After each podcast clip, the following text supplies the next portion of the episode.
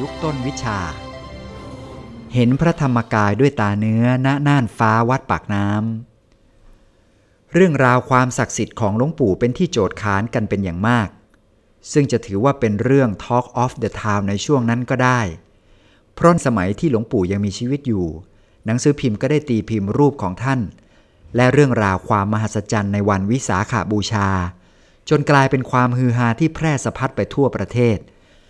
ดยเล่าถึงการปรากฏของพระพุทธเจ้าบนท้องฟ้า ในวันเวียนเทียนสมโพธซึ่งก่อนหน้าที่จะมีการตีพิมพ์เรื่องราวของท่านลงหนังสือพิมพ์ หลวงปู่ท่านก็มีกิติศัพท์เรื่องลือกึกก้องว่า ท่านเป็นพระที่เก่งในทางวิปัสสนามาก ถึงในระดับที่ว่าสามารถอาราธนาพระพุทธเจ้าในอายตนะนิพพานมาให้เห็น ด้วยตาเนื้อแบบจะจะซึ่งเรื่องราวนี้ เป็นเรื่องจริงที่เกิดขึ้นเป็นประจำในพิธีเวียนเทียนในวันวิสาขาบูชา และวันมาฆบูชา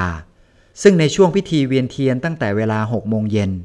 หลวงปู่จะให้พวกที่ทำวิชาทั้งหมดมาพร้อมกันในโรงงานทำวิชา แม้ว่าในช่วงเวลานั้นจะไม่ใช่เวรของตนก็ตาม จากนั้นก็ใช้วิชาธรรมกายช่วยกันอาราธนาพระธรรมกาย ให้มาปรากฏเหนือน่านฟ้าวัดปากน้ำ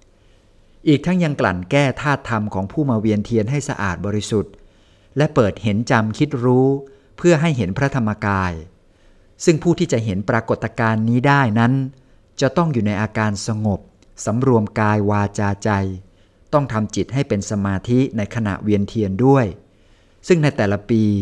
ก็จะมีสาธุชนจำนวนมากได้เห็นปาฏิหาริย์ณน่านฟ้าวัดปักน้ำแบบจะจะซึ่งบางคนก็เห็นพระปฏิมากรลอยอยู่เหนือน่านฟ้า ปางสมาธิบ้าง ปางประธานพรบ้าง บางคนก็เห็นองค์พระจำนวนมหาศาลลอยอยู่เต็มท้องฟ้า ซึ่งพอเห็นแล้วก็ปีติขนลุกชูชัน จนบางคนถึงกับปล่อยโฮร้องไห้ออกมาด้วยความดีอกดีใจ หรือบางคนแม้เลิกเวียนเทียนแล้ว ขณะนั่งเรือจ้างออกจากวัดไปถึงท่าน้ำตลาดพลู แต่พอเหลียวหลังกลับไปดูเหนือพระอุโบสถก็ยังสามารถเห็นพระพุทธเจ้าแก้วใสลอยอยู่เหมือนเดิม ซึ่งเรื่องนี้มีพยานที่มีตัวตนจริง ที่ได้พบเห็นเป็นจำนวนมากมาย อีกทั้งยังมีหลักฐานอยู่ในหนังสือของหลวงภูมินาฏสนิท สืบตังครัตซึ่งเป็นมหาดเล็กคนโปรดของพระบาทสมเด็จพระเจ้าอยู่หัวรัชกาลที่ 6 ว่า ครั้งหนึ่งก่อนวันวิสาขาบูชาพุทธศักราช 2489 ข้าพเจ้าได้รับคำบอกเล่าจากหลวงพ่อวัดปักน้ำว่า พิธีเวียนเทียนในวันวิสาขาบูชาปีนี้ หลวงพ่อได้อาราธนาอัญเชิญเสด็จพระพุทธองค์ ให้เสด็จมาปาฏิหาริย์มาทรงเป็นประธานในพิธีด้วย ทั้งคฤหัสถ์และบรรพชิตรวม 300 คน เดินเวียนไปจวนจะครบสามรอบ มีอุบาสกผู้หนึ่งเอะอะขึ้นว่า เขาได้เห็นพระพุทธนิมิตปาฏิหาริย์ปรากฏอยู่บนท้องฟ้า และชี้ให้ทุกคนดูในขณะนั้น และที่น่าทึ่งมากไปกว่านั้น มีบุคคลที่ไม่เชื่อและไม่ศรัทธาเดินทางมาพิสูจน์เป็นจำนวนมาก เช่น คุณสุธรรมจันกลัดอดีตผู้พิพากษาหัวหน้าคณะในศาลอุทธรซึ่งได้กล่าวยืนยันว่า ปกติท่านเป็นคนไม่เชื่ออะไรง่าย ๆ ถึงขนาดทักท้วงว่า พระพุทธเจ้าท่านเสด็จปรินิพานไปนานถึง 2,500 กว่าปีแล้วทำไมยังสามารถเสด็จมาให้เห็นได้อีก และด้วยเหตุนี้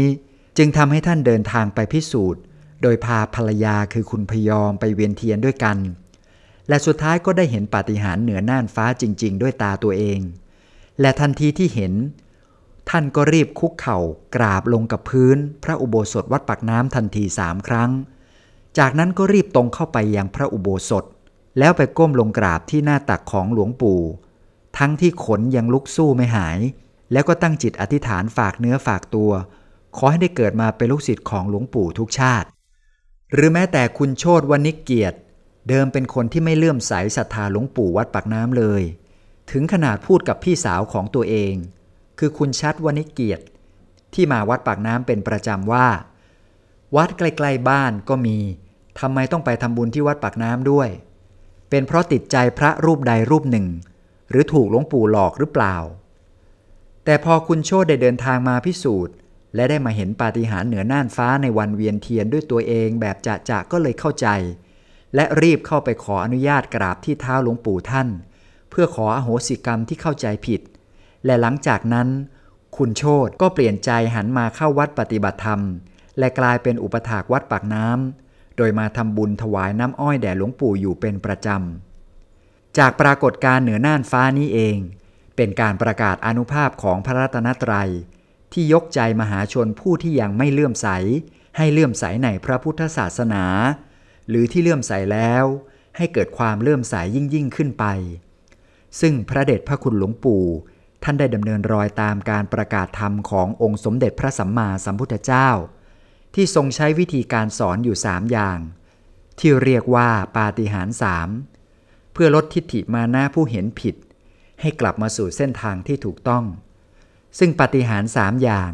ได้แก่อิทธิปาฏิหาริย์การแสดงฤทธิ์ที่พ้นวิสัยของสามัญมนุษย์ได้อย่างน่าอัศจรรย์ อาเทศนาปาฏิหาริย์การดักใจทายใจคนได้อย่างน่าอัศจรรย์ และอนุสาสนีปาฏิหาริย์คำสั่งสอนจูงใจคนให้นิยมเชื่อถือตามได้อย่างน่าอัศจรรย์ ดังในครั้งที่พระสัมมาสัมพุทธเจ้าทรงแสดงยมกปาฏิหาริย์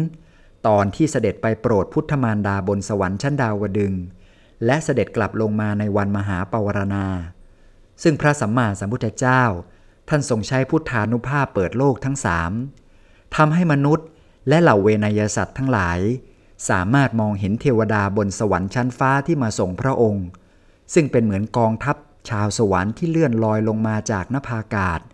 มีความยิ่งใหญ่ประดุจพระเจ้าจักรพรรดิเสด็จออกญาตราทัพ โดยเหล่าเทวดาได้ลงมาทางบันไดทอง มหาพรหมลงมาทางบันไดเงิน ส่วนพระสัมมาสัมพุทธเจ้า เสด็จลงทางบันไดแก้วมณี ขณะที่พระองค์ทรงเปล่งรัศมีสว่างสวัยเรืองรองไปทั่วโลกธาตุทำให้เหล่าสรรพสัตว์ที่อยู่บนโลกทั้งสามคือสวรรค์ มนุษย์ นรก สามารถเห็นกันและกันในเวลาเดียวกัน ทั้งเทวดา มนุษย์ สัตว์นรก สัตว์เดรัจฉาน อสุรกาย ต่างเห็นกันและกันด้วยตาเนื้อเป็นอัศจรรย์ด้วยพุทธานุภาพ ซึ่งเมื่อสรรพสัตว์เห็นความอัศจรรย์เช่นนี้แล้ว ก็ต่างเกิดมหาปิติ พากันตั้งความปรารถนาที่จะเป็นพระสัมมาสัมพุทธเจ้าในอนาคตการภายภาคเบื้องหน้า เพราะเห็นพุทธานุภาพนั้น อีกทั้ง